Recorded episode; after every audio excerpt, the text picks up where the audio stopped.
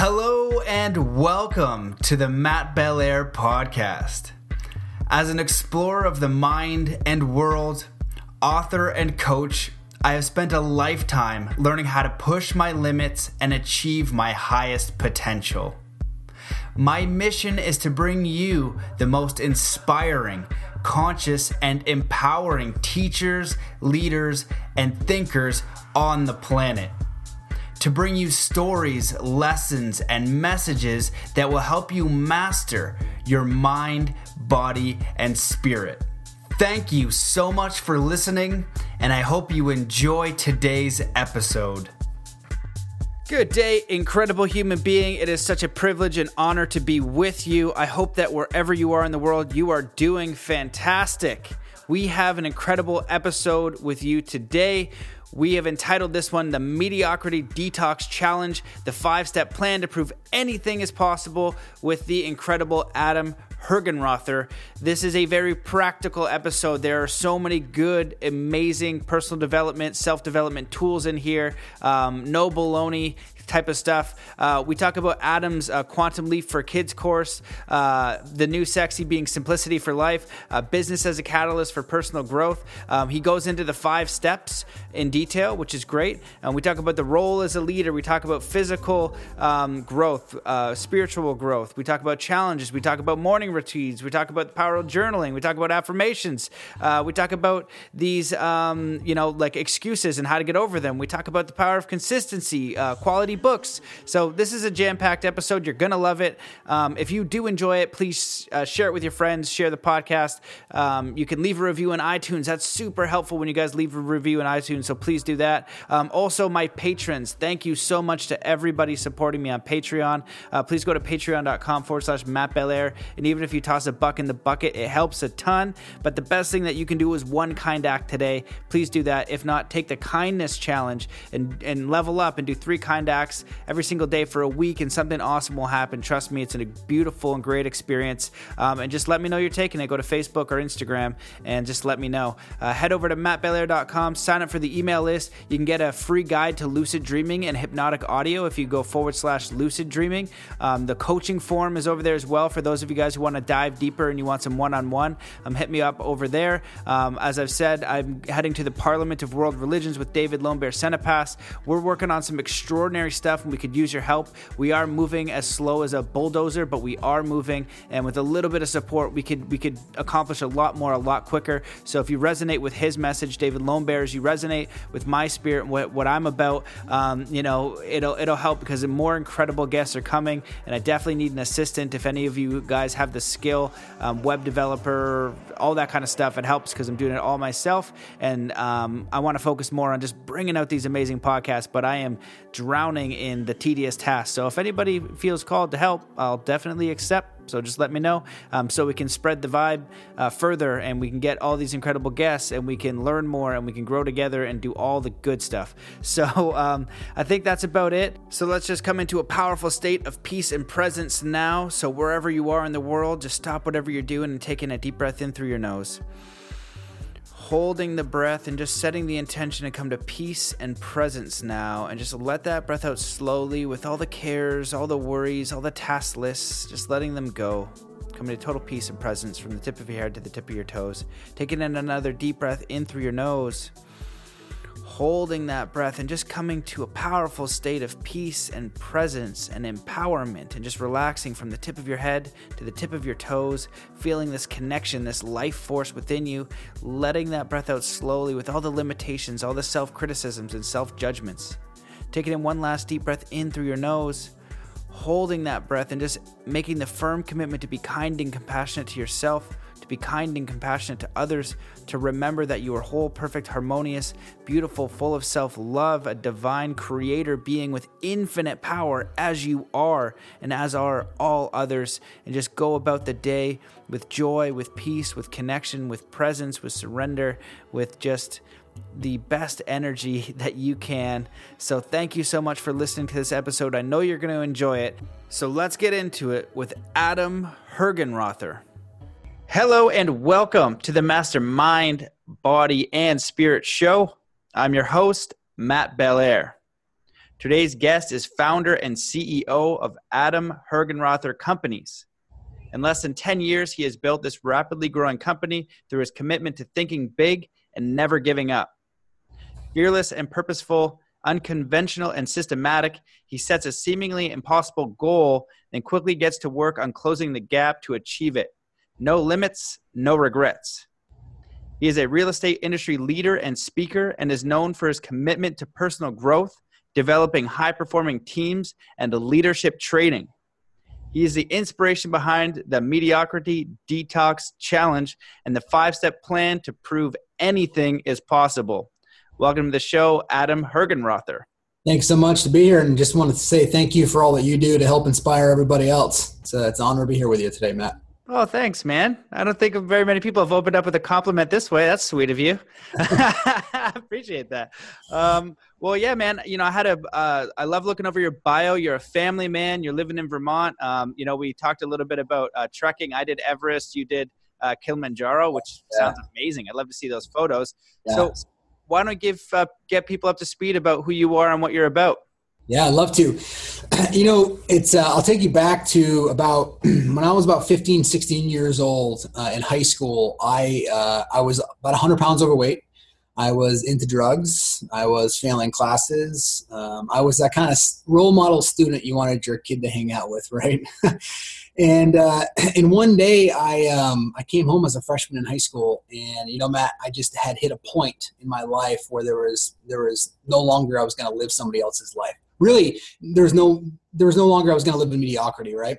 And so I decided to. Um, I came home and I literally just started crying. I, I, I cried for literally hour upon hour, uh, and then my dad, who was working nights, came in at the time, and he came in. and He said like two things to me. He said like, "Well, you can either accept your position or do something about it." He like walked out of the room. I was like, "Nice," um, but it, honestly, it's all I needed. And I was like, you know, he's right. Like I'm going to take control of my own life for the first time. You know, up until this point, and maybe some of your listeners and viewers can relate to this. And you, you just when you're when you're not comfortable with who you are, you try to find uh, other people that you try to imi- Im- imitate, like right, and be other people. And I got to a point where I was just so disconnected with who I was, um, spiritually, mentally, physically, that I uh, I just didn't know. And so the next year, I well that that that moment, I made a decision. I think people make decisions in seconds, right? It may take years to get up to that point, but once people make that decision, there's nothing that's going to stop them, right? They just become, they just have this desire and hunger to change their life. And that's really started my growth path. And so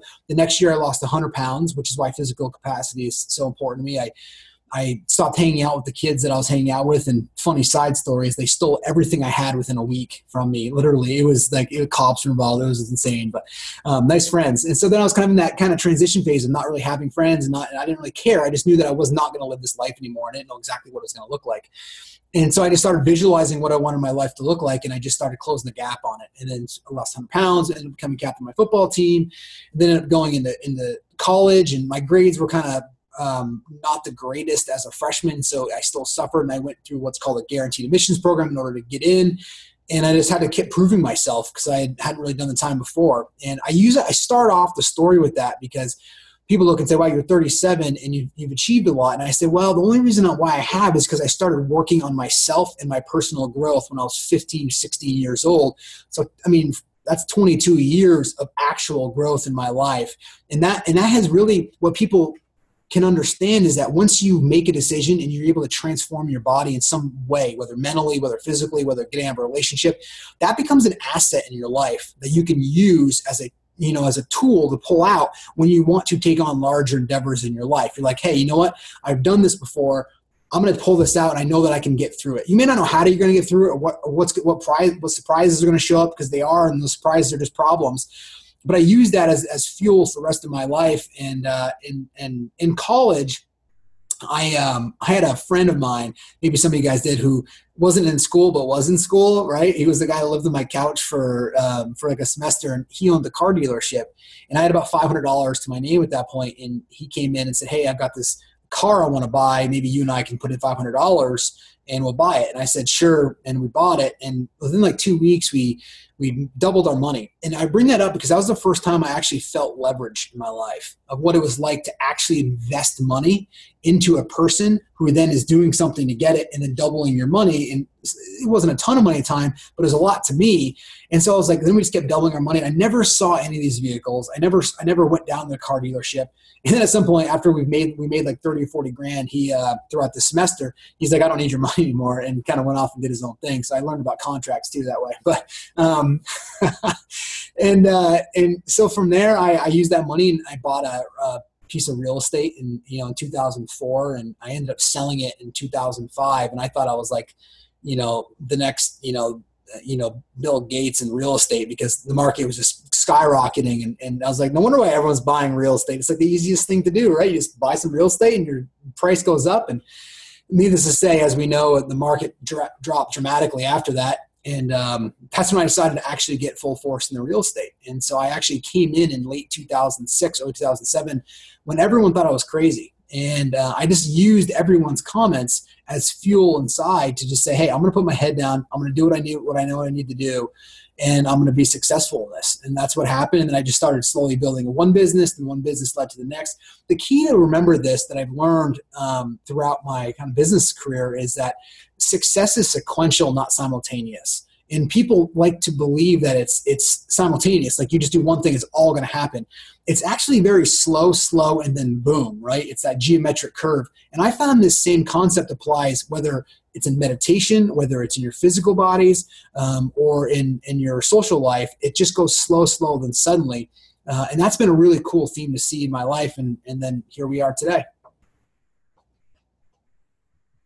Wow Man, yeah, thanks for sharing all that. I was just uh, kind of taking notes. I put it on mute, so my my yeah. clacking of the keyboard. Yeah, yeah, that, that's a lot of stuff there. That's a really inspiring story. I think that um, it's it's interesting when a lot of people they kind of not hit rock bottom, but they just they basically get to like this is enough. Mm-hmm. Um, and I can't remember where I heard this. I've been listening to a lot of. Uh, uh, David Hawkins recently, but he said there's like levels of bottoms. There's like the top bottom, and then there's the bottom bottom, like the ones that get into the bottom of the barrel, but they need to really go right yeah. the dirt in the bottom and then just stay there and then they're able to come out. But it seems like you're what he would refer to as like the top of the bottom, being like, okay, I'm overweight.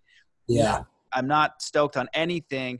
Um, do you remember like um, like an insight or something at that moment that like helped you change? Because i think a lot of people are, are near you're like they're either right near the, the very bottom they can go they're kind of like desperate and they just you kind of feel out of control you know? Like you could be anxious you could be depressed and you just feel like the world has got you and it, it doesn't need to be necessarily high school although it would be awesome for you and i to talk to high school kids because yeah a lot of them are all messed up now because now when we were in high school, someone would call you a loser, you know, yeah. and fat boy and stuff like that, and it would hurt. But yes. now they can do it on social media and it can stay yeah. there and it stays there permanently. It's awful.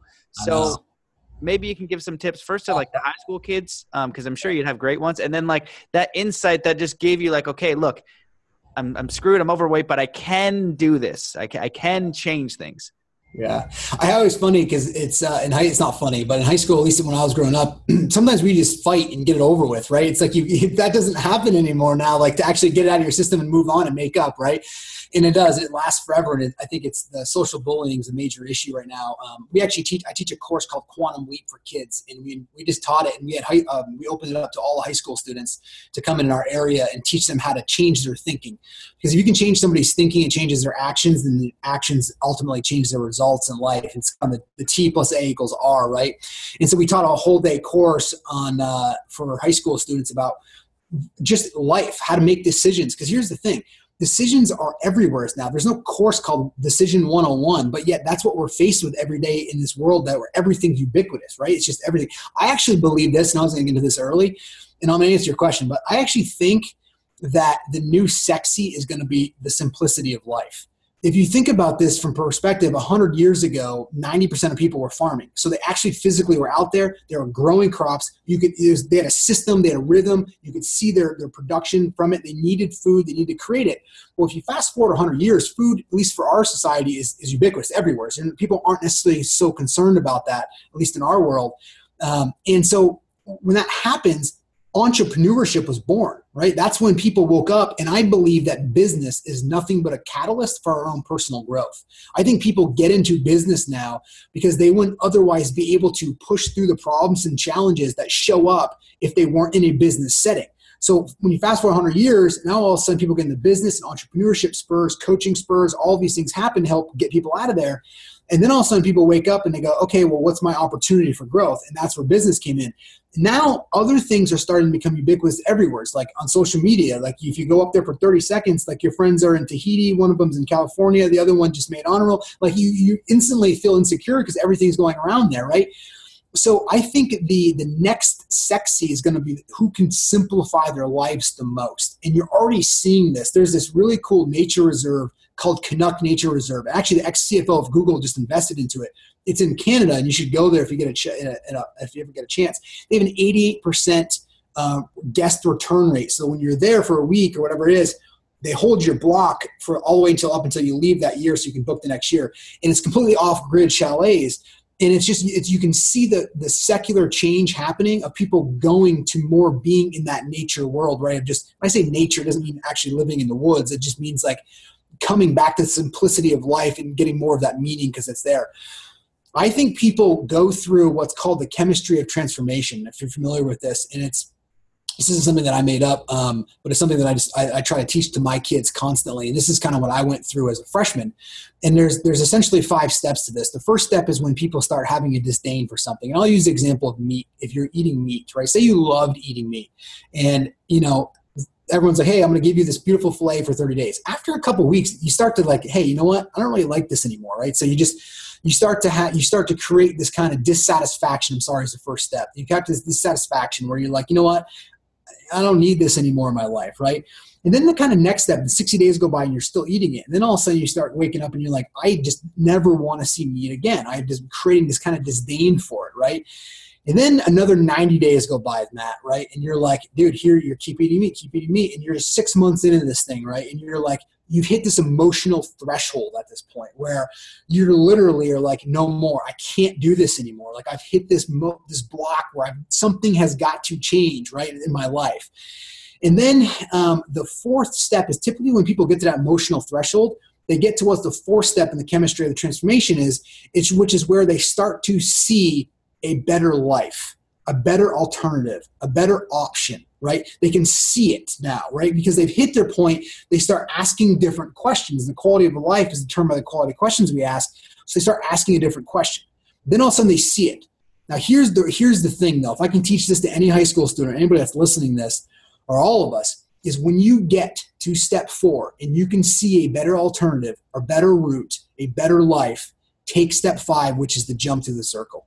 Most of us never take the chance because of fear will paralyze us from not wanting to jump through that circle.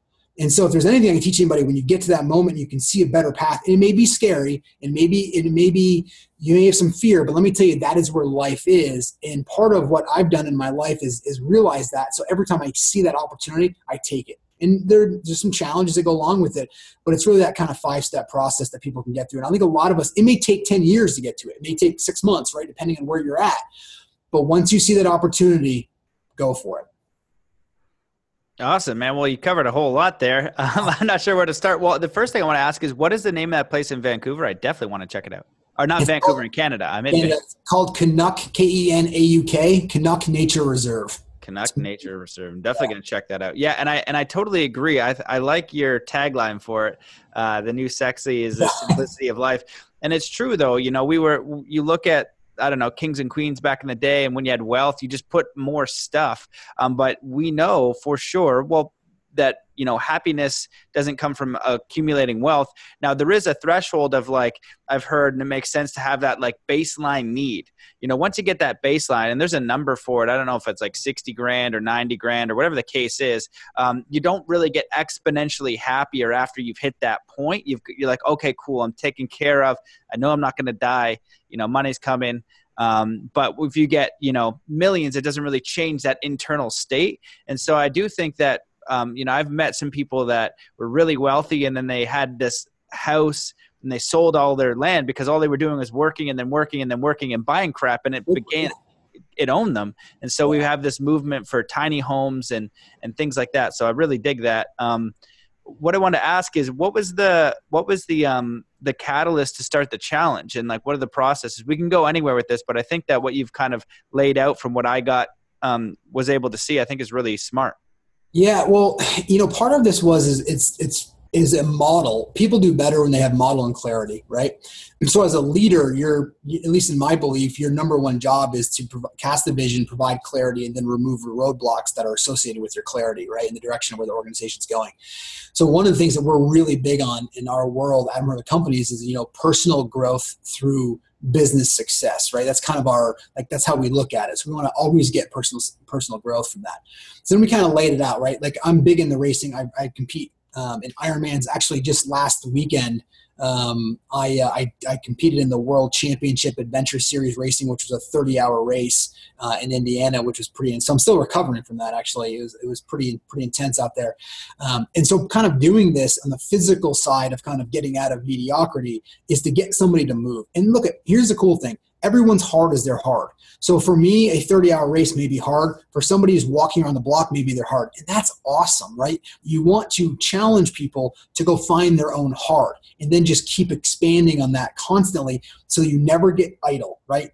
I think staying people can grow and then stay in mediocrity. So the goal is that if can you surround can you create an organization that fosters the the um, the consistent growth uh, enough for individuals so they don't feel too stretched, but just enough that they're constantly growing, right? And that's really the environment you want to keep people in. So I have, you know, I've got a, a bunch of people. We have about 400 people in my organization. We've got about 10% of our folks doing transcendental meditation. Rich, you and I started off with a little meditation. I got kind of just started doing that right off, and I forgot a little bit how much time we're actually doing it. Um, so I meditate twice a day, and we got people into that big, and, and, and we've seen there was the clarity that comes from meditation. I'm sure you can speak more eloquently than I can on meditation, but that's been a huge thing. And then I've gotten people into um, some of them are doing triathlons now. Some of them are doing run races. We have, you know, one of my assistants is doing a bodybuilding competition that we're, and, and look, I pay for almost all of this for everybody um, through our organization because I understand the importance that if people can use a physical component of their body to get out of mediocrity, it's going to leak into every other aspect of their life. This is fascinating. When I first started getting into triathlons, so I did that two years ago. It's just a way of just to to kind of spur up and get people to physically move. Um, and so it was kind of like my own challenge for my, my organization. If I knew that if I started doing that, people would be inspired to go do something, right? And so when I when I first found out about this, is um, I started reading a bunch of books and I found that there was a high divorce rate, Matt, um, between people that started doing Ironmans. And I thought, well, that kind of makes sense because the time commitment. Then what I've come to find out, it actually had nothing to do with the time commitment. You have to remember, people will train for two, three years to go compete in an Ironman or just compete with themselves, right, in the Ironman. And what happens is, is their partner either will change or they won't. So if their partner, if they change to go compete in Ironman, and you and you change your habits up, right, and you you put physical fitness and eating as part of your your focus, and you go and compete in Ironman, and you're just raw and just there, and then you come back and your partner's like, okay, Matt, go back to who you were. That's impossible for people to do. So then all of a sudden people have to go a different direction. They're either going to go like, I'm not going to stay at this with you anymore because you're not you're holding me back, right? Right or wrong, they're just not going to do it. So they actually end up going other ways. Or it does this. The other partner goes out there and inspires it. The person goes to the Ironman, sees how all the inspiration of all these people crossing it, and go, I'm going to go do it, right? Or I'm going to go do a marathon, or I'm going to go do my own first 5K, or whatever it is. And so that physical, I think physicality in terms of moving first can, is the first step to getting people out of mediocrity and getting people to move because it's, it's the fastest way to feel something change in your body and it's impossible for that not to leak into every other aspect of your body or of your life. And it's impossible for it not to leak to the people around you. Yep. 100% agree. Um, you know they, there's so many like words for it you know like the body is a temple all that mm-hmm. stuff. We know that. Um, you got to take care of the body first. As self-care and it's also your energy system and it also relates to focus clarity of mind every single thing you could think of taking care of the body does. And you know when it comes to like fitness or taking care of the body i just recommend do something fun yeah. do something that inspires you. You know, triathlon, like good for you. That is super impressive. Um, shout out to one of my good friends, Ian Kennedy, who started to train for one a few years ago. Um, he's done smaller ones, but I've watched the immense amount of training he has to do and all the progress. I'm like, oh my god, like yeah. that's intense. You know, I do athlete. You know, I haven't done any endurance stuff like that other than um, you know long distance races and things like that. But that's impressive.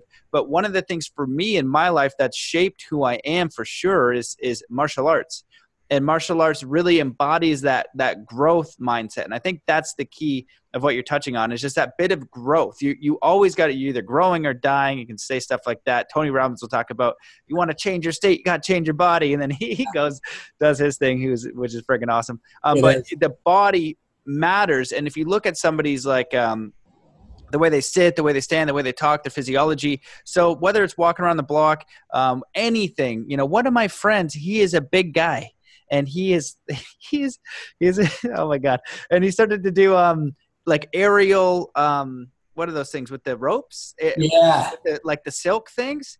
And he i'm just imagining this like 220 pound dude flinging through but he liked it and he ended up getting jacked because that thing is super awesome. strong but it yeah. inspired him. It made him happier. He enjoyed you know what he was doing more. So yeah, man, I, I 100% agree. You have to start there. Um, do you want to continue on with other elements or add on to that?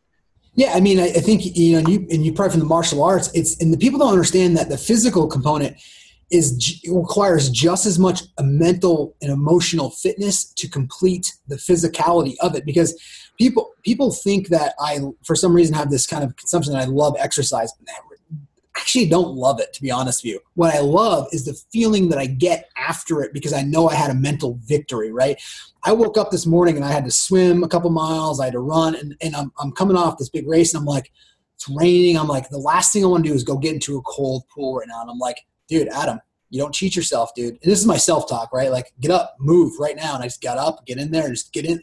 I didn't enjoy any of that, right? But I enjoyed the minute I got done it, and I was like, you know what? Boom! I just created my victory for the day.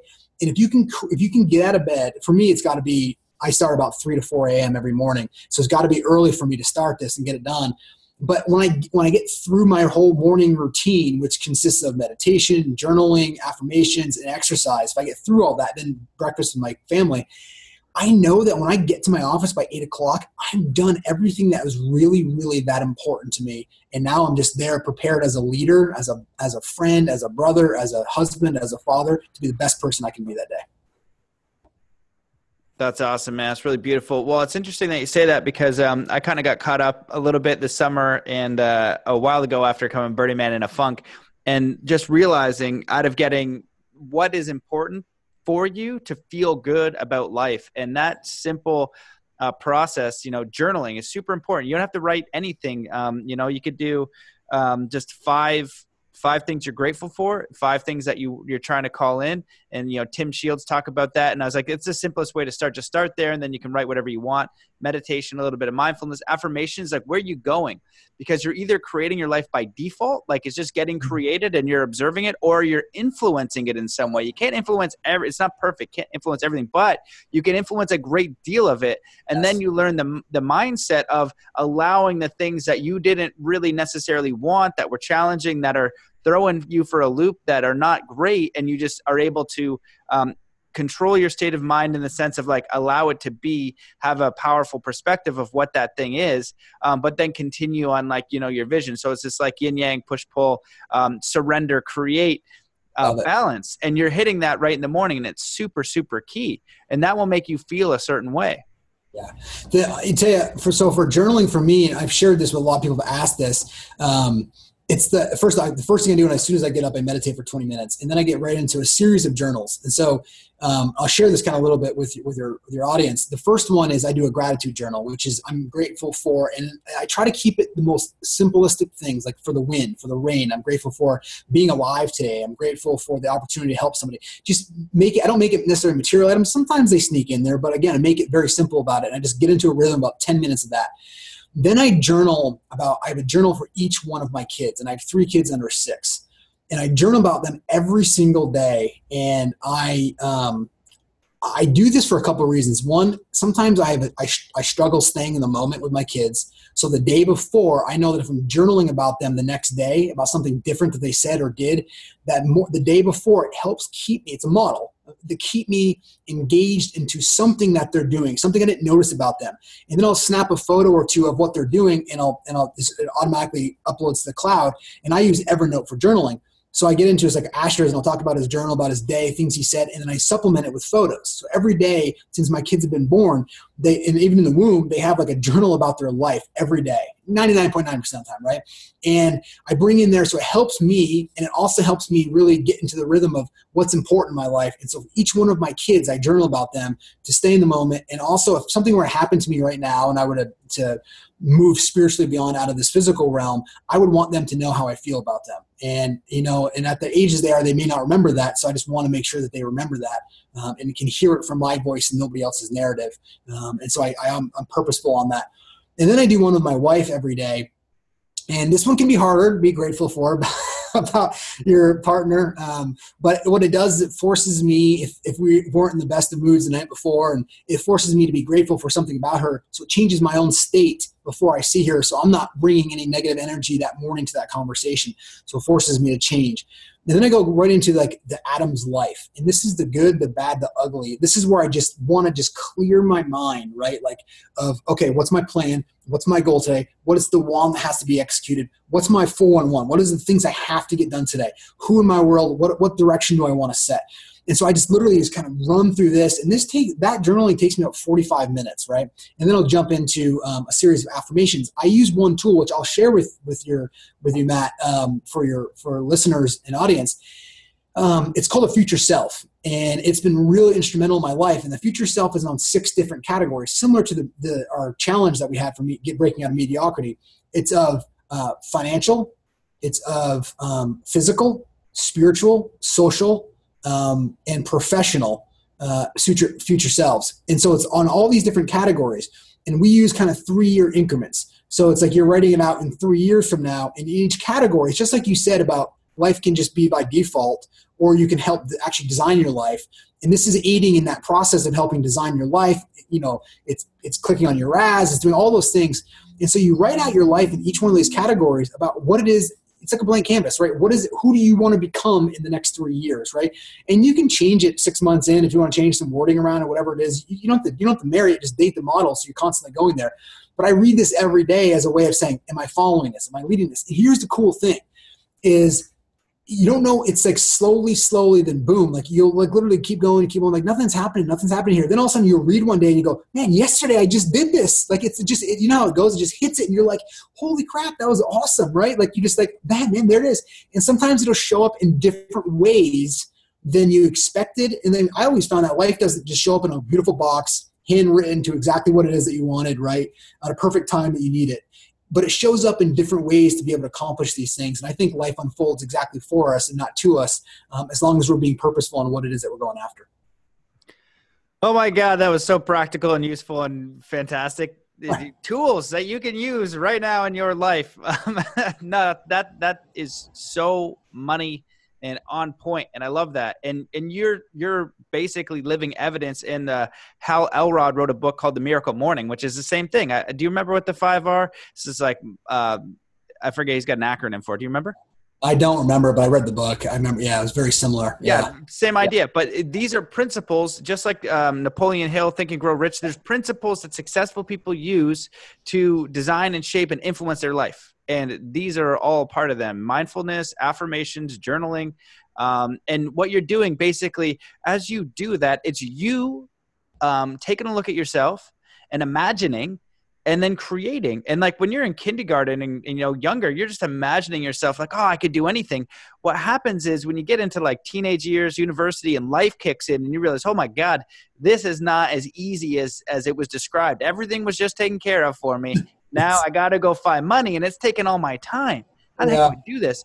And when we forget to create, now you can do this all um, with a family. You have a family. You can do this all from where you are, and you start with gratitude. It's not like, hey, you don't have enough. You're not good enough. You're not doing anything. It's just like, hey, hey, man or lady, who yeah. are you? What do you want to keep creating? You're not done just because you have a kid and a job that's like providing for you, you're not done. You can expand and you use that growth and that level to propel you to the next one of your choosing. But you have to imagine it, and you're the only one who can imagine it. So if you don't put any time into imagining and, and creating, and you'll notice that when you do the daily journal, um, I use the my my life is ideal when, um, but it, but I don't like that sometimes in a Zen perspective, suggesting that it's not ideal now. My life is ideal now, and I'm you know and I'm calling in whatever. And I have had those examples. If you look at my journals, which I keep, um, a lot of the goals they all get hit, the important yeah. ones, you know? And then it just it just shows up. But what it does is it keeps you aligned and you refine. Because at first you won't know right? You'd be like okay i'm overweight. I want to be a little bit healthier. Great. Then it'll get a little bit more specific. I want to be able to walk a k. Great. I want to be able to jog a k. And give yourself three years or ten years of time. Give yourself some space it you know the first i didn't go to the gym for a bit um, and then I went to the gym last week and I was like, oh my God. I never, it's always the hardest to start. Now, oh. you know, I've been like pretty much every day. Um, but I'm like, cool. Now it's a part of like, I'm doing this now.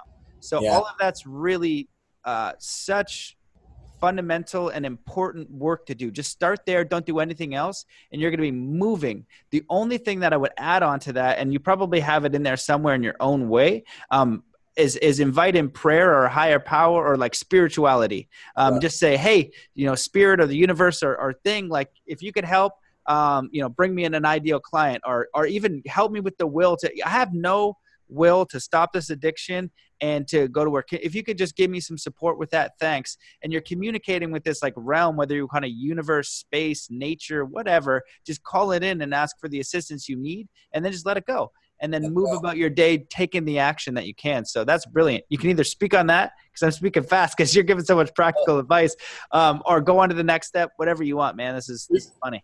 You know, I love it. You know, um, you know, the number one thing I, I hear from people is I don't have time, right?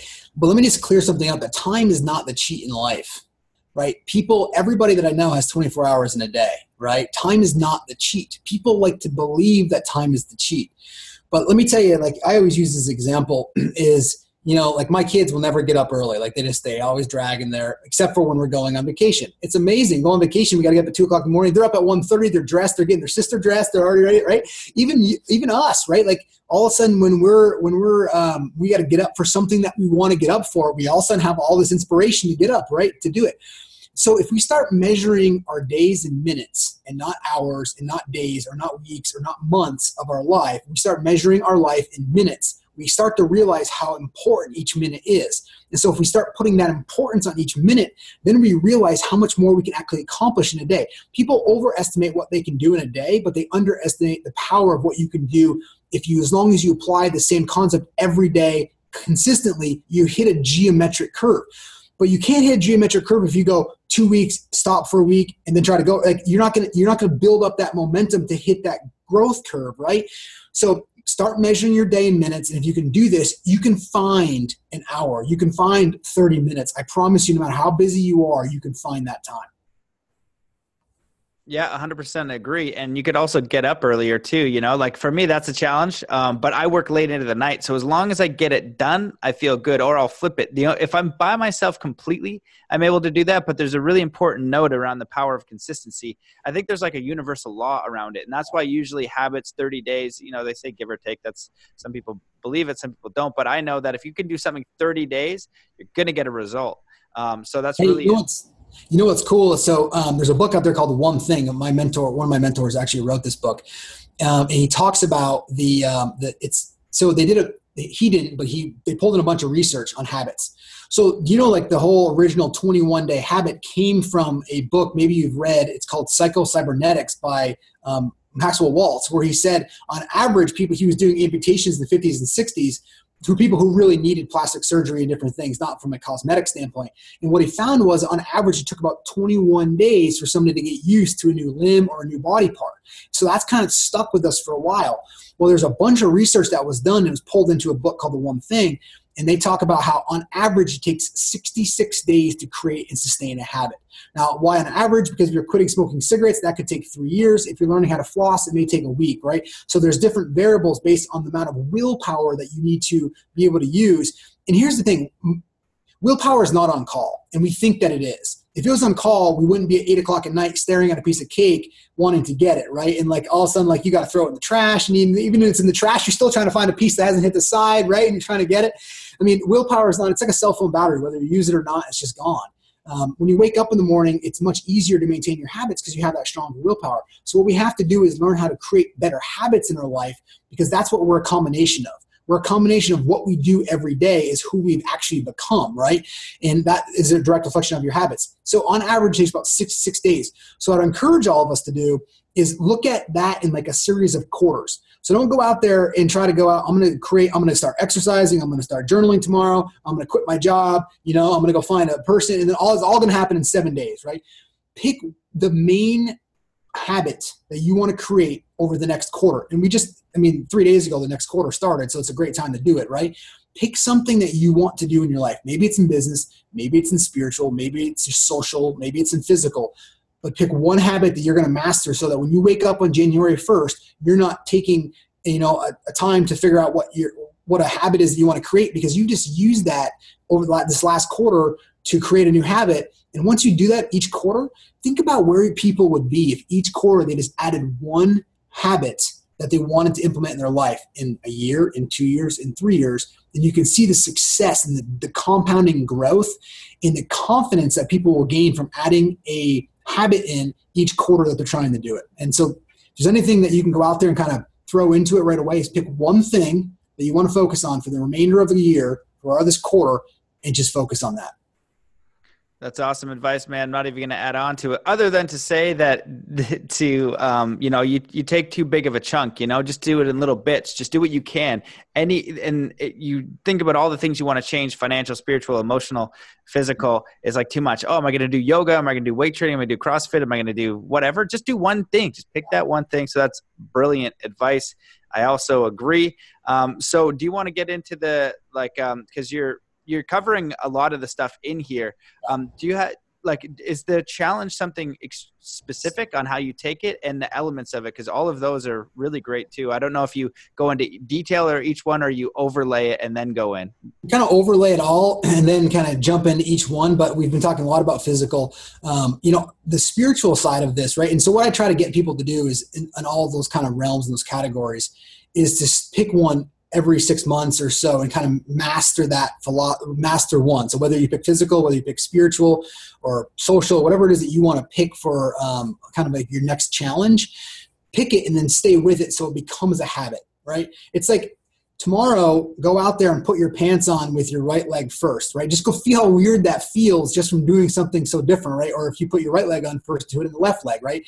And that's what you realize how how here's the crazy thing matt is uh, I just read this that 45% of, uh, of our daily habits are unaccountable for on the average person, meaning that 45% of what we do, we don't even actually realize we're doing it. That's almost half of our day, folks. Like, that's insane to think about that, right? So, then how do we start shaping that down, right? So that we actually are taking control of our habits and creating the person that we actually want to create for it. The spiritual side of this is, um, for me, I'll, I'll share a little story so when I was about 26 years old, um, I, I, I had this kind of financial metric number in my mind. It was like five hundred thousand dollars. That when I made that annually, like I was gonna like like something was like gonna happen, and I was gonna like be this magical person or something. And I hit it, and uh, and I remember I remember this day so vividly. And I, uh, I came home and I was like, "Yeah, this is cool." I told my mom about it, who's like the least person who cares about money, and she's like, "Oh, that's great, Adam," and moved on. And I realized right in that moment that people don't give a shit they actually don't care, right? I was like, oh my God, like this is, I was like, look what I did in Vermont, look what I'm doing here. I'm like, I'm doing all this stuff. And I'm like, nobody cares. And so I actually got depressed. I really did. I, I got depressed. And I was like, well, holy mackerel, like if this, if, if I don't feel any different from this number, right, that I thought I was going to hit, I thought I was going to feel this feeling like all of a sudden there's like something was going to come in and I was going to feel a certain way, then what's life about? And so I, then I went on this whole spiritual journey about nine years ago, and um, that's really kind of set in that said, well, there's got to be more to life than this. And I, I brought that story up when I was 16. It's about 10 years after that is when that event happened. And then I used that same kind of that same confidence of saying, you know what, there's got to be more to life than this, just like I asked 10 years ago. And I know there's more. So what is that? And so then I started winning on. That's when I started getting into meditation. I started getting more into journaling. I started getting more into the whole kind of um, understanding there's a higher purpose and a higher being that's guiding a lot of what I'm doing. And so that's when I also started making life about other people. And it's funny because the minute I started making life about other people, my businesses started exploding, right? They started actually improving. Everything started becoming easier in my life, right? Things would fall into place. And I realized, like as Tony Robbins says, the secret to living is giving, right? Like I just realized that whole component. And I really started adding that whole giving component on to a much deeper level strategically over the last couple years um, as I, I realized how much more that is, whether it's my time, whether that's energy or money, whatever the best course of giving is at that moment. Um, and it's just, it's just, I actually had this sign right here in my thing. It says, I'm addicted to making others people uh, feel uh, wealthy. And wealthy is not a component of money. Wealth is all of those things that we're talking about, physical. So I don't want people just to be rich. I want people to actually have meaning in their life because when you're about to take your last breath in this physical world, it's not going to be about what you what you achieved or your trophies or anything. It's going to be about the impact that you had in other people's lives. And I want to own the afterlife, meaning I want people to have fun with what the things that we did and, and be able to take that and take the intangible assets of my life, the lessons, which is why you see so many people that are have all the money in the world writing books or teaching or doing all these things because they realize that, oh my God, I have so much to share. And I think that's that's the next kind of step in my life, and I'm excited to be on that trajectory. Wow. Well, yeah, man. All of that again is is right on point. Um, one of the things that I've kind of come to realize and, and believe for myself is like, you know, one of the component components of being enlightened, you know, and I don't see it in the way some people say it, you know, I just like just kind of like just a little bit more awareness or like awake, or they say, oh, now I'm awakened. Well, one of the things that you realize when you're actually that way, it's not about life isn't about what can I get and acquire. It's not about getting as much stuff as I can and getting more stuff and then getting more stuff and then getting cooler stuff. Um, somebody called it a little bit more syndrome. I can't remember who, but I like that. Yeah, when I get a little bit more, I get a little bit more. But you switch it to what can I give? How can I serve? It does two things. Number one, you're gonna you're gonna reach a more elevated state because look at all of nature. It's cooperative. It it works together. And then the other thing is it's it can be based on what you enjoy because you're going to enjoy giving it. You know what I mean? You're going to have tools and traits. And um, studying with the Native American elder, one of the star teachings, there's like 21, but one of them is just share what you know. Practice what you know is one, and share what you know.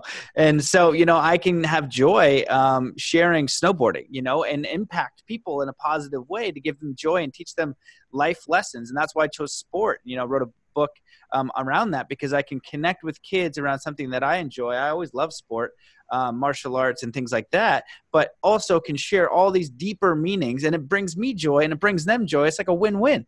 I'm I feel like it's aligned with me. So when you're kind of like lining that up and thinking about what can I give, how can I serve, you're going to get to a different level of of consciousness. Uh, but that's that real wealth. Like what what is wealth? What is um, prosperity in that sense if you don't have that meaning. But if you can get it for yourself have the meaning and then create you know in buddhism they'll call it right livelihood.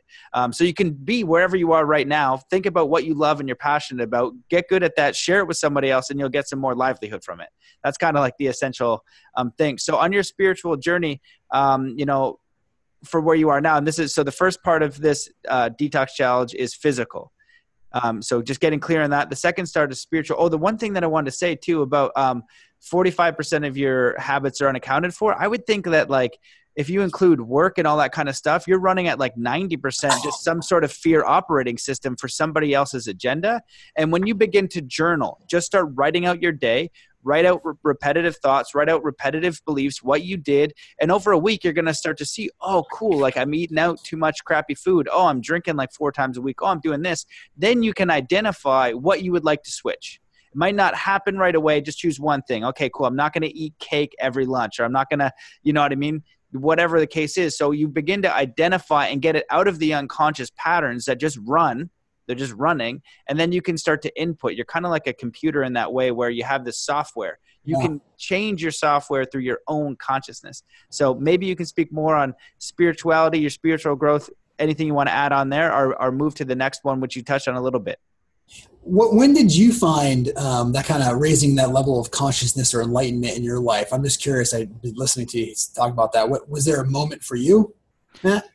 Well, yeah, you know, I've been asked this on uh, other podcasts, and this is the when I realized that it was a little bit different in a, in a way where when I grew up, I, I grew up a martial artist. My dad was a martial artist and he would uh, teach me all these different things. But right away, I was very curious about what humans were capable of, what I was capable of. And part of martial arts is mind, body, spirit. And so a big part of that was connecting to this force chi energy prana whatever but i also had this like spiritual um, like inkling, like there's something here. Like I'm not just gonna die. And I remember telling my parents, like I don't die. Like I don't think I'm gonna die. But now I think my physical body will probably die. But I know that I'm eternal, and I knew it instantly. And so for me, I was always just really curious about that force, and like I was, um, so it was like this progression and then you know like you said you started at an early age as well like 15 when i was younger i was looking at meditation astral projection lucid dreaming all this kind of stuff. Um, but i knew there was like this spiritual element and for me in navigating my life the little bit of a different thing was always just like i want to grow and I want to help. And it was, and that was one of the main differences. It wasn't like, how can I go get this? This is like, how do I just first of all survive this? Because this is challenging. This is a lot more challenging than I thought. Um, but what can I give back? How can I help? And how can I grow? And how can I learn? And how can I share that with others? So that was that was my experience. Awesome, love that. Love that. Yeah, I mean, from the spiritual side, it's really what it. People ask, you know, what does it do? What does meditation do? Or what are the? And I, I like to explain it as kind of enlightenment, if you will, um, is is a kind of a, for me it's like a never ending growth path. But it's it's also really just kind of raising your level of consciousness, which is just changing your thinking. So meaning that like you ever, ever like if you see a child running over a wood stove and they've never hit the wood stove before, they don't know that it's hot, right? So you're you're you know that you can't go touch that because it's going to be hot until they learn that. So the faster you kind of raise your level of consciousness, which is again changing that wavelength, changing your thinking process, you start to see the world differently right? So you start to all of a sudden open up and you're like, wow, like we're much more interconnected. And I made a note that you, you talked about how um, everything in nature is so connected. When I was in Kilimanjaro, out when I was in Africa, we flew to Tanzania for um, a uh, safari. And we had this really cool guide that was walking, um, guiding us around, and he was really like a native dude, and he was awesome. And I learned a ton from him about nature. But I wrote a, I wrote a blog, a big blog. I Actually, went around and taught about this for a little while about the interconnectedness of nature when I was, when you're in the middle of their forest, how everything was so connected. And it was literally like this example. He's like, he sat there for like two hours. He's like, I want to show you guys something. And we're like, okay, what do you, what you show me? Like, he's like, look up in that tree. I'm like, dude, there's nothing up there. He's like, yeah, you see that leaf? That leaf has this nut. You see this bird that came over here? That bird sat on that and then released the nut. And by the way, did you see the animal underneath there waiting for that bird to come? Drop the nut, and grab that bird, and that that animal would go over there, and it would open up that cave, and that's where that would go in. You just he he literally showed like the pathways, how everything was so connected.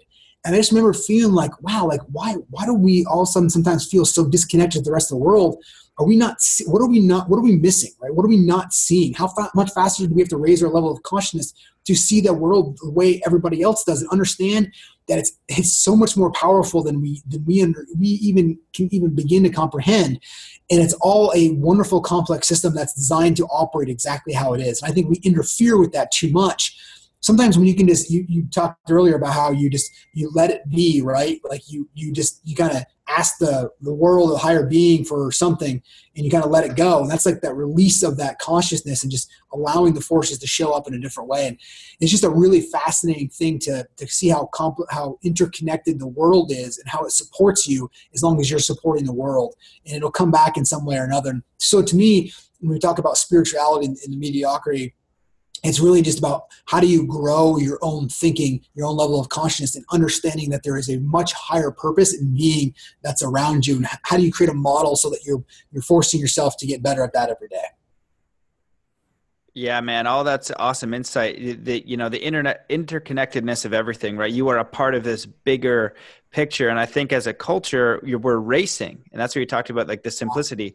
We're racing all the time, um, and so we're missing the whole thing as we rush and rush and rush and rush. And you know, you don't necessarily have to do that. You can start letting go of all the things that are, you know, like the the TV shows and the iPads and all that stuff's not going to really give you a you know a deep and, and meaningful experience you know as maybe like watching a sunset or getting connected with nature or just slowing down a little bit you know if you look at a little kid they're just taking forever to do anything because they're like fully in the moment.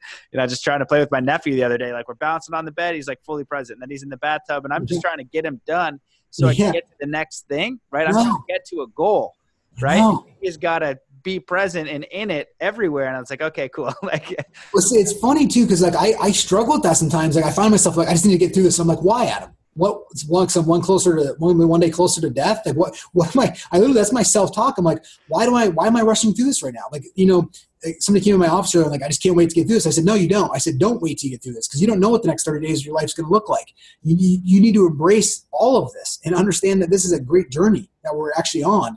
And so I, I find that like as being a heart, like I, I, I enjoy growth and, and, leadership from a business perspective. And I find myself like wanting to get, like, I just need to get to this day. I'm like, no, I don't stop, stop with that conversation in my head because then I'm going to miss life, right? Bring the problems on. I love the problems. Great. Cause that means I'm, I'm in the middle of all of this. And it's just something that, you know, that I struggle with that I just constantly work on that I'm like, don't try to force yourself to get through tough times just to get through it. Cause what's the point? Yeah, that's a really good point that I'll t- that I'll kind of add on to. It's like it's something that I've deepened my level of understanding of recently. It's getting comfortable with the uncomfort, right? When you're training for the triathlon or when I was training with the Shaolin monks, that training was not comfortable. I was literally punching and kicking a tree. I'm not even kidding. That's awesome. like, what am I doing? Oh um, you know, everything about that experience was painful but I but I learned a lot. And so when you're uh, doing triathlon or doing all these things, a lot of that's painful. Um, but we're pushing ourselves. So if we can shift our perspective around embracing the things that we don't want to do in an empowering way, and even make it joyful. If you can make it not terrible, that's a huge upgrade. But if you can get to the space of like fully accepting it, embracing it, that's a part of your growth and your experience. It's it's all of it. We don't get the nitpick here. We're exactly. getting it all, right? Some of it's not going to be good. Um, so yeah, just going through it and embracing it, it's going to be a little bit more powerful because we're just we're going to be navigating life trying to avoid pain the whole time, which is what we're basically programmed to do. Yeah. Um, so if you learn how to get into it and then also accept failure, I love. I still haven't read the book, but I've been referencing it a lot. Is uh, Kyle Cease? I hope I fail and that's a part of it. Failure is definitely a part of the whole thing. It's cool to fail. Enjoy the fail. Failure is you're, you're in it. It happens, you know. And skateboarding teaches you that. It's like all failure, and then some brief moments of success. Um, yeah. And you know, well, I, go ahead. Yeah, I just I love the the failure concept because you know we're kind of in this society now where people like fail forward, fail forward, and then I, I love teaching this part is that um, what happens is we teach people to fail forward and then all of a sudden people start actually failing forward. And then they're like, well, hold on, pause. Matt, pause for a second. You didn't tell me failure was actually going to feel like this. Like, yeah, I said, I said I wanted to fail forward. So I have this big slide that says you actually have to fail. If you are fully embracing fail forward, it actually means you have to actually fail because failure it can be painful if you're not embracing the fact that it's going to actually get you further on from where you are in that growth phase. But folks, just understand that if you want to take on that concept of what Matt's talking about here, failing forward, it means you're actually going to fail. And that's going to be a good thing because you hopefully can learn from that, get a high return on your failure, and then kind of elevate the rest of the people around you. A hundred percent. It's just growth, you know. Like if you look at martial arts, you have this competitor, and you start in your little town, then you go up and up and up and up in competition, and you know whether it's business or spirituality or whatever element, you're you're pushing yourself to see what you're capable of like whoop there was my limit you know same with snowboarding you know i was like oh i can do a 360 oh i can do a 540 oh my god i can't do a 720 you know I mean? and then you just try and then eventually you get it but it's a part of that process is like what am i capable of you know? And i've always been curious to that. What are humans capable of? And humans are doing amazing things. And people who are successful are sharing that template where you're, you're using the word model. You know zen athlete I have a model of like this is you know, it can be Zen life. This is the model of like peak performance, creating what you want. I think a really important piece for me that a lot of people miss is giving yourself um, a goal that is that is from your heart so that you wouldn't change it if you had a hundred million dollars you might not start with that clarity but it's a direction you know we, we're like okay i want to do this but you don't really it's based on like mindset you know it's like but if you can find that goal and that passion and that thing that lights you up it's not going to get clear right away but you move towards it. And once you find that direction you, and you had all the money and you would do it anyways then you're really really aligned because no matter what hurdle comes up and hurdles come up and they come up when they're unexpected and sometimes they hurt sometimes you fall down but what's happening is you're moving towards something that inspires you being created by you defined by you um, then you're going to just get over it because that's a part of it. And you it's just how we grow. We get feedback grow feedback grow and adapt. Um, so you can either add on to that or or touch on you know, one of the yeah one of the touches intellectual. And i think intellectual's got to come before spiritual. Maybe not. Maybe spiritual first. But yeah. i'm just thinking in the sense that you know i Hawkins puts it a different way. He's like, yeah, intellect, very smart scientists, intellectuals, very get uh, rarely get beyond i don't know what he has this Hawkins scale of consciousness yeah. but they don't get to that next level because they don't get to the surrender part where it's just like bro you don't know. There's no way you could know. You can't yeah. know. You can know a lot yes. human mind but you, you want to talk to about universal mind? You don't know anything um, exactly. So how do we? That's where that little bit of surrender comes in, and and working with like, oh, I can identify this with this scientific method, which is helpful. We want to praise the intellect, we want to praise the ego for all the stuff that it does, but and there's this bigger thing that goes beyond understanding. Yeah. Well, I love, if you haven't read the book Principles by Ray Dalio, it's an incredible book because he is somebody who is, you know, he large, he runs the largest private hedge fund in the world and is probably one of the individuals who's least on anybody's radar because he purposely decides to be like that. Actually, his book Principles was kind of his first kind of lifeline book. But he's big in the TM actually too, he has a whole TM facility. He actually credits meditation as the single biggest source for for where he is today, um, which is which is pretty uh, strong credibility given who the guy is. But in his book, he talks about how he went through the trial and error of thinking he was right. He's a brilliant intellectual mind, but then he made the switch and said, you know what? If I'm right, I want somebody to, to I, I always want to assume that I'm wrong because if I'm right, I'm just going to prove myself right. So therefore, instead of just assuming that I'm right, I'm going to assume that I'm wrong. And then if I end up proving myself right, I'm just right anyways. And so he took this really cool concept, um, and that's like a philosophy in his organiz- organization called Bridgewaters, where uh, Bridgewater Capital is this company, and it's just really fascinating with the intellectual. So I love how you how you put that, Matt. Man, for for the kind of the detox challenges for people, for us, is that intellectually, just I want you to grow um, with your ability to understand that the more you actually learn, the more you should realize that you actually don't know anything. Like, right? I feel like the more I read, I'm like, damn, I actually know nothing now. Like, it's like crazy. And so I always say you want a 52 to 1 advantage over your competition, you should go read a book a week. And that gives you 52 to 1. I right now take about two to three books a week. Um, I, am audible, one and a half times speed usually when I'm training. Uh, and I just kind of devour books. Um, and here's a little insight like, if you don't like the book, you don't have to finish reading it. People are always like, man, I'm stuck on this book for like three weeks. I'm like, dude, nobody says you have to you have to finish reading it and go on to the next one if you want to. Um, so that's kind of like the, the life, the intellectual component of this is can you go out there and challenge yourself to read a book a month if you haven't read anything, right? And then how do you grow that to two books a month? And how do you get eventually into the habit of reading about a book a week? And then eventually, if you can get into more, awesome. But if you could just figure out a way to create a habit to get to 52 books a year, man, I'll tell you, it's going to have a huge impact on your life for understanding how much you actually don't know. Yes, yeah, and you hit uh, hit on a really important point. Is like understanding how much you don't know. You know, and that's the thing about the intellectual mind. They can know a, a ton about physics, but know nothing about music, or nothing about how to build a house, or nothing about plumbing, or nothing about art. You know, it, like it, what we can learn here is infinite, and it's up to you to discern what you want to learn. But we have access to everything. You can learn coding, build websites, graphic design, animation. It's all right there. You know, like I, I was like, I'm kind of interested more in music now. So I started to look that up. And now these piano things are coming up. And like piano seems complicated, but it's like an idea to understand the universe. But I also know – from trying to master something, anything. You can dive way deep. That even that, there's no limit to martial arts. There's no limit to skateboarding. There's no limit to art. There's no there's no limits here. There's no you can't just like oh did it mastered martial arts. I'm off. I mastered music. Done now. You know what I mean? It's, it's a continuous creation. And so um, I did Robert Grant's course, uh, etymology and number, and he made this. Uh, it's on the Resonance Science Foundation. He made these mathematical breakthroughs. He's a friend of mine, and um, he basically says it's important to bridge the right and left. So he made these mathematical breakthroughs that are a massive deal. And um, but he also does art and he and he and he does sculpture and things like that. And he's like, you bridge both hemispheres. He's like, this is one side's creative, one time one side's intellectual. And if you look, there's a what's the word for it when you're like brilliant, like Michelangelo's one. Uh, you're brilliant at a bunch of things. There's a word for it. Um, polymath. That's what it is. It's polymath. so Michelangelo's polymath, um, and so they make this ridiculous art, and then they're also scientists.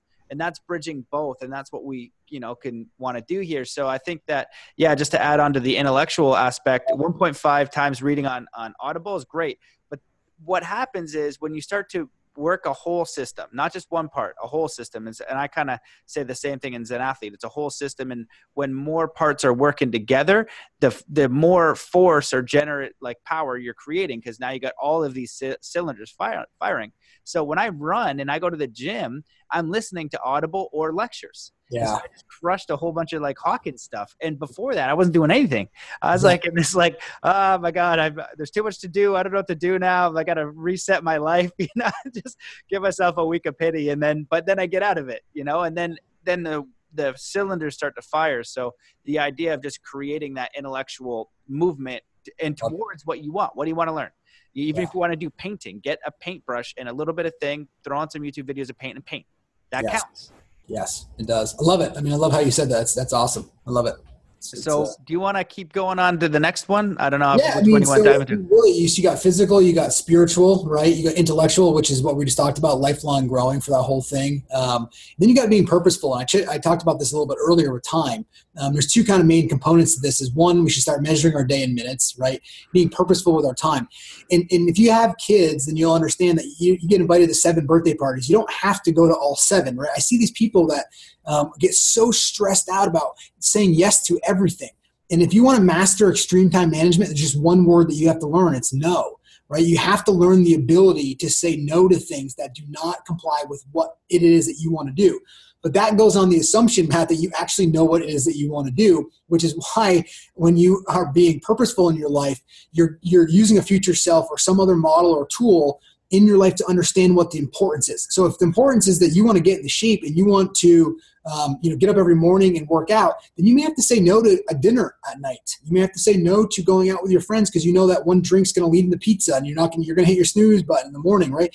So you got to understand what it is that you want to really gain, right, out of what you're trying to build, and then surround yourself and build a fort around that to protect that time, to being purposeful on that, so you end up mastering that. I mean, Bruce Lee, right? I love his quote when he says, "I'd rather, you know, I'm more, I'm more afraid of the guy that you know practices one kick ten thousand times than the guy that practices ten thousand kicks one time." And I feel like with so much out there, we're diluting our lives with decisions, right? And you're you're, you're like, it's and here's you know, my three year old came home the other day with a goal, right? And I was like, that's awesome. I support goals, and they're, they're the number one thing. But it's almost like our society has gone like ubiquitous with goals now which is great. It's an important starting point. But I think what we're failing on is the actual execution. So if you actually look at my wall, um, you'll see the first line over the first one over here talks about is it's got execution because that's what I think people need to do is they need to execute. In order to execute, you're going to need grit, which is that determination, which you're going to be able to keep pushing forward with it. You're going to need hustle, right, which is the, the way to just kind of keep things going. And if you're able to hit all of those, you end up with a limitless life. And that's kind of how I try to frame everything for being purposeful is understand what it is that you want to do in your life. Understand what it is that you want to accomplish. And look, you don't have to marry it. Like you said, Matt, grab YouTube and start doing a little paint. And you may paint for three weeks and realize like, you know what, this isn't this isn't it for me, right? But that painting may lead to, you know, I saw the video of some guy doing, um, you know, sewing, and all of a sudden you love sewing, but it's just that action in, of just reading action to go forward with this. So being purposeful is understanding what it is that you want, and then learning to say no to everything else that gets in the way of it. Don't dilute your life. Awesome, man. Well put. You got it. You got it down. Yeah. Um, I remember uh, one thing comes up with uh, a co- somebody who coached Olympians, and they said like if you want to be an Olympic champ- champion, you need to like sacrifice like your friends. Um, uh, he used like a more strong word, like you need to kill your friends and things. The guy's like, what? He's just like, if you want to be a world champion, like that's it. That's the one thing. Now that's a maxed out level, yeah. um, and you can and you can have that. But really, what it is is like having a why that compels you Yes. You know, what is your why? Why are you waking up? Uh, why are you doing this? Why are you doing anything? You, but you, the great thing is, you get to you get to figure out what that why is. You design it, and so you know, yeah. The point that I made and that you kind of touched on, I think, is really important. Is like that little bit of like, okay, um, I like music, right? Or art. You even, you don't even know what you like. You're like, oh, I think it's music. Nope. And you get a little feedback. Oh, actually, it's art. Okay, get a little feedback. Oh, it's fine art. Oh, actually, it's sculpting. All of a sudden, you're making these weird sculptures with paint, and they're so unique and odd. And I've seen artists like this because I go to Burning Man and festivals. There's some weird crap out there, and I don't know how their mind comes to this, but it does. And yeah. they go through this experimenting, and they find this thing, and they're excited about creating it. Um, but what ha- you got to take that bit of action towards the thing, and when yeah. your why becomes more powerful than the going out with your friends and this and that, it doesn't mean you have to sacrifice all that, but you need to be very, very clear on what you're getting, you know, what what you're doing, and when you journal and you keep that other process as well, you can really refine. And then what's happening um, is you're taking responsibility for your existence and yeah. your level of where you are. And so if you're cool with where you are and you should uh, learn that skill the best you can is just to be totally cool and totally present and aware and fulfilled and amazing as you are because you are. Um, and if you're just, it's like being in the river or not. Are you excited and, and happy. If you look at your life inventory if you're moving towards what you like or if you're like oh my god i am like going down in a thing of flames and i hate everything and i need so much help then you you know then you kind of use these principles. So you can kind of have your own thermometer of where you are. I'm like 100% aligned i'm 2% aligned. Um, okay. and then you start to move towards it in a very practical and pragmatic way yeah, love it. My spiritual mentor, um, he actually was a doctor by trade, like an actual used to prescribe everything in medicine, prescribe it, right? It's like then one day he woke up and realized like that's what he wanted to do with his life, and he went into a whole different path, obviously. But he, like later in life, he somebody gave him a piece of wood, and um, you know, this is probably 30 years or 20 years at this point ago, but it was, you know, he's 70 something years old. So in his 50s, somebody gave him a piece of wood. And all of a sudden he kind of like peeled a piece of bark off it, right? He just kind of peeled it. He's like, wow, this is pretty interesting. And he literally just grabbed some tools and started making woodwork. And like he got addicted. Now he sells it all over the world. And like he's like, you know, Adam, I never would have ever thought I was a woodworker. And now he like he just loves doing that whole thing with wood. So it's kind of like what you said, you just got to kind of peel off that first piece of bark. Yeah, man. And that's a good example too, being like older, like 50 or 70. You know, when you're younger, 15, 25, 35, it's like, I'm going to get this in a year. No, yeah. not. You know what I mean? Exactly. Like, you know how many years it took me to get really good at snowboarding and I was still only like as good as I was, you know, or really good at whatever, or like building anything. It takes a while. You know um, Sean Pierce by any chance? That name sounds familiar. He was, uh, he got into a bad accident snowboarding. He has what's oh, called the, the half pipe. Yeah, exactly. Yeah good friend of mine. He lives. He actually lives in Vermont, and we do a lot of stuff together. Um, but yeah, he's a he's got a he's got love your brain. It's kind of his whole. He can't really he snowboards, but not obviously competitively. But he's got this whole foundation for love your brain. And he was actually he carried out the uh, um, some of the, one of the torches the Olympics. Um, yeah. Yeah, man, that's awesome. Well, any way I can support that with anything that I do, let me know. There's like this is a side note. I, I don't want to get into it too much, but you know, with the um, uh, sport and kids and what they're doing with with performance. Well, I somebody reached out to me because they wanted to um, have my support with with a, a kid that recently committed suicide um, that was on i think the uk snowboard team. And i think it was like the pressures of sport and being good enough and things like that. And that's what i think we need to really change the culture around sport and what we're doing and, and, and what we're teaching because we have a beautiful opportunity to really create empowered, incredible human beings. And we also have an equal opportunity to make them competitive, um, not feel good enough, and uh, use it in a way that's detrimental to their development. So I think that having a look at that, you know, is very, very important. So anybody out there that, you know, is a coach or an athlete, man, I'm always happy to send out the Zen athlete or I have, I have no idea um, what your quantum leap for kids is, but I bet it's awesome. And I yes. need more positive stuff, you know, in the schools for kids because it's, you know, it's just nuts out there these days. I'm 34 and someone will talk crap about me on the internet and I have a huge beard and I'll probably, you know, whoop you if we got into a fist fight. but but it makes me feel bad. And I was like, yeah. oh gosh. I was like, this guy's talking crap. He's like, he doesn't know anything. It's like, I know I don't know anything. I say that. I'm very confused here. I'm trying to figure it out. I, was like, I was like, just trying to be a good dude as I'm trying to figure it out, man. I was like, well, you know, it is. I mean, the minute you step from the sidelines in the arena, you instantly got to make sure that you got to know that you're a target. And, you know, everyone, you know, everyone just is going to attack you because it is it makes them feel better, right? What's the fastest way to be the biggest building in a city? Well, you blow the rest of them up, right? I mean, it's you're going to do it. And you touched on culture, which is the last kind of component of our of our challenge. And really, the, what I want to just kind of get the message off with with culture is that I want to give people permission to be themselves. And you do an amazing job at that, much better than I do. Um, but really, in business, I see a lot of people um, they're trying to create a culture in, in, in kind of um, in, in, in, pleasing two sides of a culture. I don't mean like political culture. I mean like who they are is like the brand that they want to stand for, right? Because if they hire, because the culture in an organization or people hang out with is designed is reflected on people who you hire. You don't actually set the culture. You set the culture by who you are, and then you hire people that support that culture. Maybe a culture of accountability, maybe a culture of results, maybe a culture of fun. Whatever that is, you find your culture. But what I see people doing is they're trying to go out there and get two sides of culture. People come in there and there's kind of miscommunication and chaos because am I here? Am I here? Right? Who are we as an organization? Well, people just would give themselves permission to be themselves, understanding that nine out of or eight out of ten people aren't going to like you that's okay right? You understand that's okay to do. But the one or two or three people that do are going to be raving fans for your organization and they want to work with you and they're going to grab other people that are like that. And then you start building a culture that supports you and a fan base that supports that what your organization is doing because everyone is very clear on the mission in the brand and who you guys and how you're transforming somebody else's life. Yeah man yes, it you know, it's that's probably the hardest thing to do is just to be yourself and to be comfortable with that.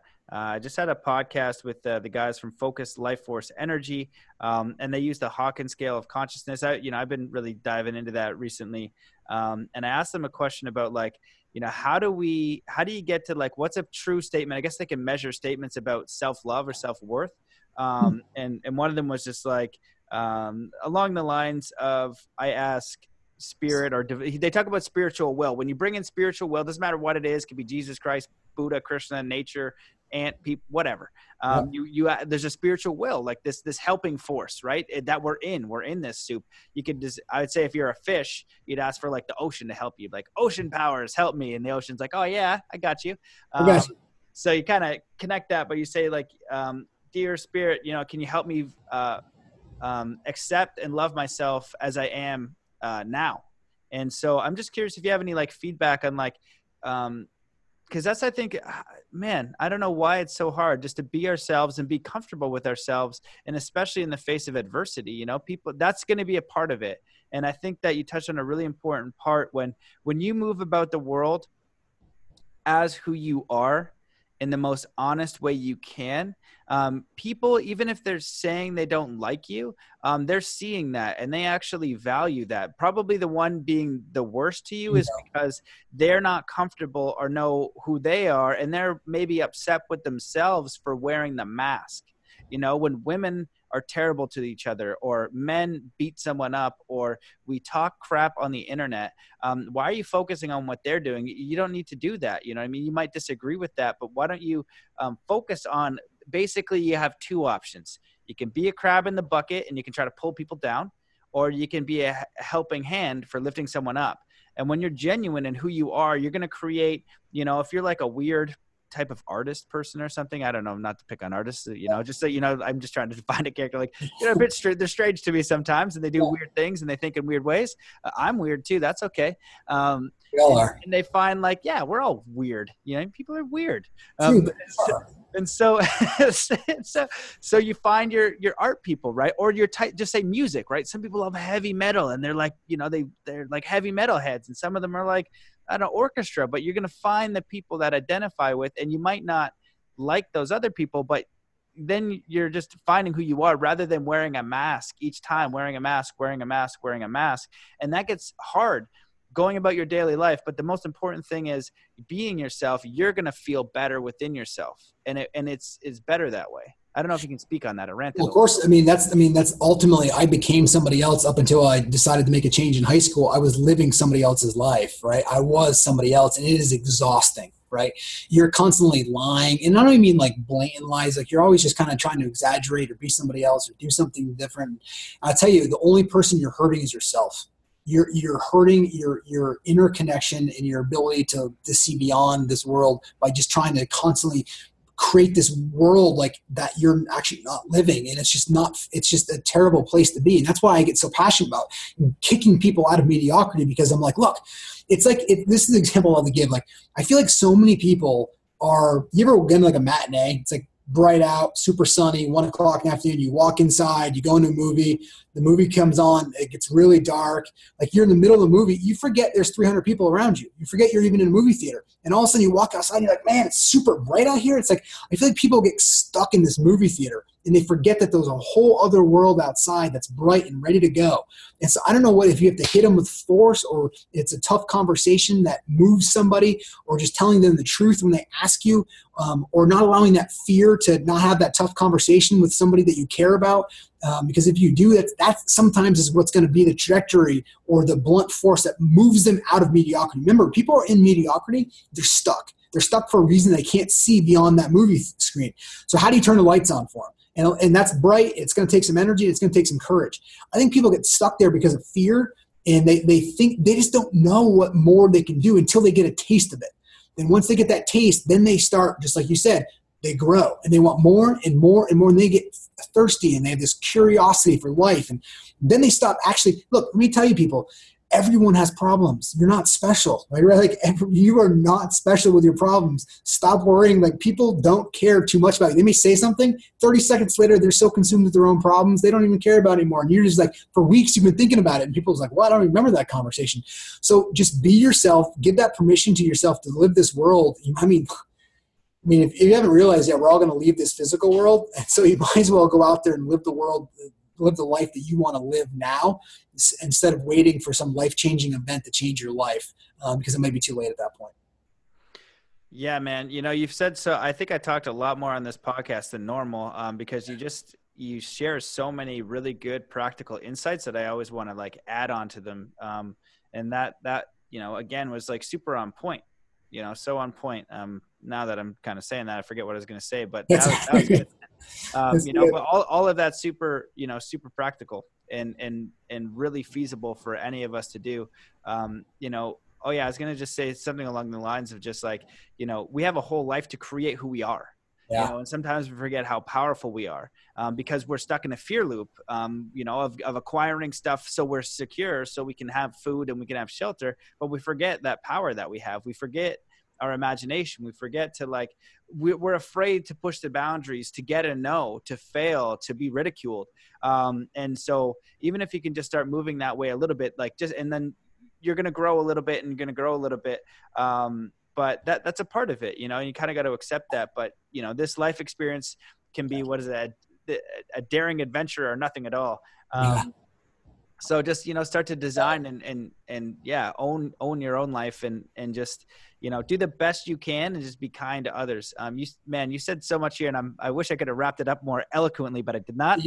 Um, so you you no you you were really great. And um so before we go i just want to ask you um is there anything you wish that i asked? Um anything you wanted to elaborate on? Feel free to go as long as you wish. Um and also just any like final uh, messages for the listeners, you know, feel free to embellish. But I think all this was just super inspiring, practical. I think it's both. You know, you have to have this imagination, but you also need to be aware of the crap, you know, your belief systems, how you're operating, where the problems are. Get real with that and have a system of say, hey, this is a new system. These are new tools. If your if your strategy is to wake up in the morning and eat 10 pounds of bacon and then go to work and then just watch TV and go to bed, you're going to get a result. Not good or bad, it's just a result. Um, you know, if you wake up and start to journal every single day, um, think of, you know, go for a little walk, um, have time to think for yourself, you're going to get a different result. Your life, it's going to be the, the stream, you know, or do you feel like the universe is on your side, putting you towards your goals and ambitions, or are you just like getting pummeled on the side you know, you know? and so you just kind of you got to kind of oh that's a good analogy. You, you just got to kind of fight a little bit and paddle out past the break to get back into the current. But the current you land in is the one you decide. Okay i like that. Go ahead. I, like it, I like it too. Well matt you certainly have a, have a great soul. I can sense that in you. So keep sharing that soul and everything that you're doing. It's pretty pretty awesome. Um, you know i would kind of I'd wrap it up with you know I think life's about growing spiritually. And I think my kind of mission statement is to is to really grow as much spiritually as I can um, through life's experiences. And so, what I mean by life's experiences is that I understand there's going to be good days and bad days. In fact, there's probably going to be more 90% of my life is probably going to be a problem or something I get to solve. 10% is actually going to be success. That's and I've, I've learned to embrace that suck, right? I've learned to embrace that part of life where I actually want to go and grow from experiences. Therefore, I need negative experiences in my life to actually grow. So therefore, when they show up, I'm not like, oh my God, like, whoa, where did this come from, right? I've actually, you know what it is? The people who go out, and I'm going to tie this back to Ironman for a second. People who go out and never finish an Ironman, which is which is a big chunk of them. The reason why they don't when they're racing is because they think they're going to go out there and have and have feel great the whole day. They're like, I'm going to go out there and feel awesome the whole day. My coach, who coaches world class athletes, he's, he's, awesome. He and I'm I'm not. It's funny. He's like 15 clients and me. I always joke with him, right? Like I just, he lives near me, so I convince him to coach me. But uh, I always and and and what he always says to me is like, look, dude, he's like, you need to go out there and understand that it is going to be a shit show. And that's literally the word he uses. He's like, it's going to be hard. And but he's right because he, when you go out there, look, if you go sit on your couch on a Sunday day, you're going to have a tough moment, right? To think you're not going to have one in Ironman is, is, is, is not to think that. Same thing in life. To think that you're not going to have problems show up in life, somebody's going to sue you, somebody's going to get sick around you, you're going to have a, a, a challenge, you're going to have money financial issues, you're going to have social issues. These things are going to show up just understand that these are all life happens for us not to us. And so the more we can explore that concept and bring that into it we'll learn to cherish the experiences that are actually shaping us spiritually so that we can reach that enlightenment in a faster stage for all the time that we have here in this physical world. Beautiful man.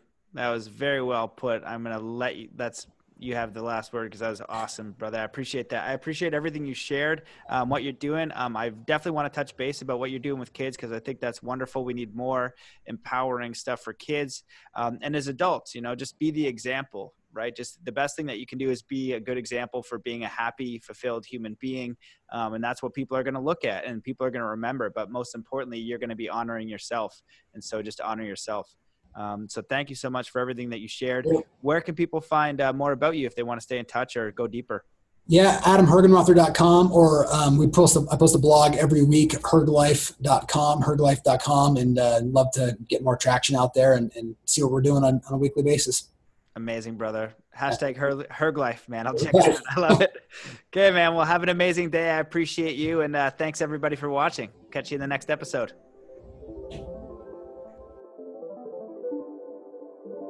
All right, guys, I hope that you enjoyed that episode with Adam. I know that I did. I think it, there was so much practical knowledge in there. If you liked it, please share this episode with your friends. When you share the podcast on Facebook and social media and talk about it, it helps that information flow. It helps get the word out there, and it's really appreciated. You can leave a review on iTunes to inspire others to listen to the podcast because there's lots to choose from. And uh, supporting on Patreon. Thank you so much to each and every one of you who have dropped a buck in the bucket. I appreciate you. And if you want to support the work and support the mission, uh, just go to patreon.com forward slash Matt Belair. It helps a lot. It goes a long way and it's, it's greatly appreciated. Um, so, yeah, so I'm just packing up. I'm getting ready to go to the Parliament of World Religions with David Lombard November 1st. Um, it's going to be exciting. We're going to be speaking several times. Um, if you guys are in the Toronto area, come visit. Uh, tell us, say hello. We would love to see you in person. Um, it's going to be an amazing event, and we would we would love to see you there in person. So thank you guys so much for all your support. Um, any inquiries, just go to matt at zenathlete.com, sign up for the email list uh, forward slash lucid dreaming if you want the free lucid dreaming stuff. But just all of my love and my appreciation. So let's just come into a powerful state of peace and, and coherence before we close it out for the rest of the day, wherever you are. Just taking a deep breath in through your nose. Hold that breath and just let it out slowly with all the cares, all the worries, all the self criticisms. Taking in one more deep breath in through your nose, holding that breath and just thinking about one thing you're really grateful for, just filling yourself up with love and gratitude and peace and coherence, every cell and every muscle, every fiber of your being. Just let that breath out slowly with every self criticism, self doubt, negative energies, old beliefs, unserving patterns. Taking in one more deep breath in through your nose, and this time magnifying that feeling of gratitude, of love, of connection, remembering that you are a whole, perfect, divine, immortal creator being connected to spirit at all times, that you can create your reality, that you do matter, that you are worthy, that you're awesome and incredible just as you are. So, thank you so much for listening to this episode, and I will see you in the next one. Have an amazing day.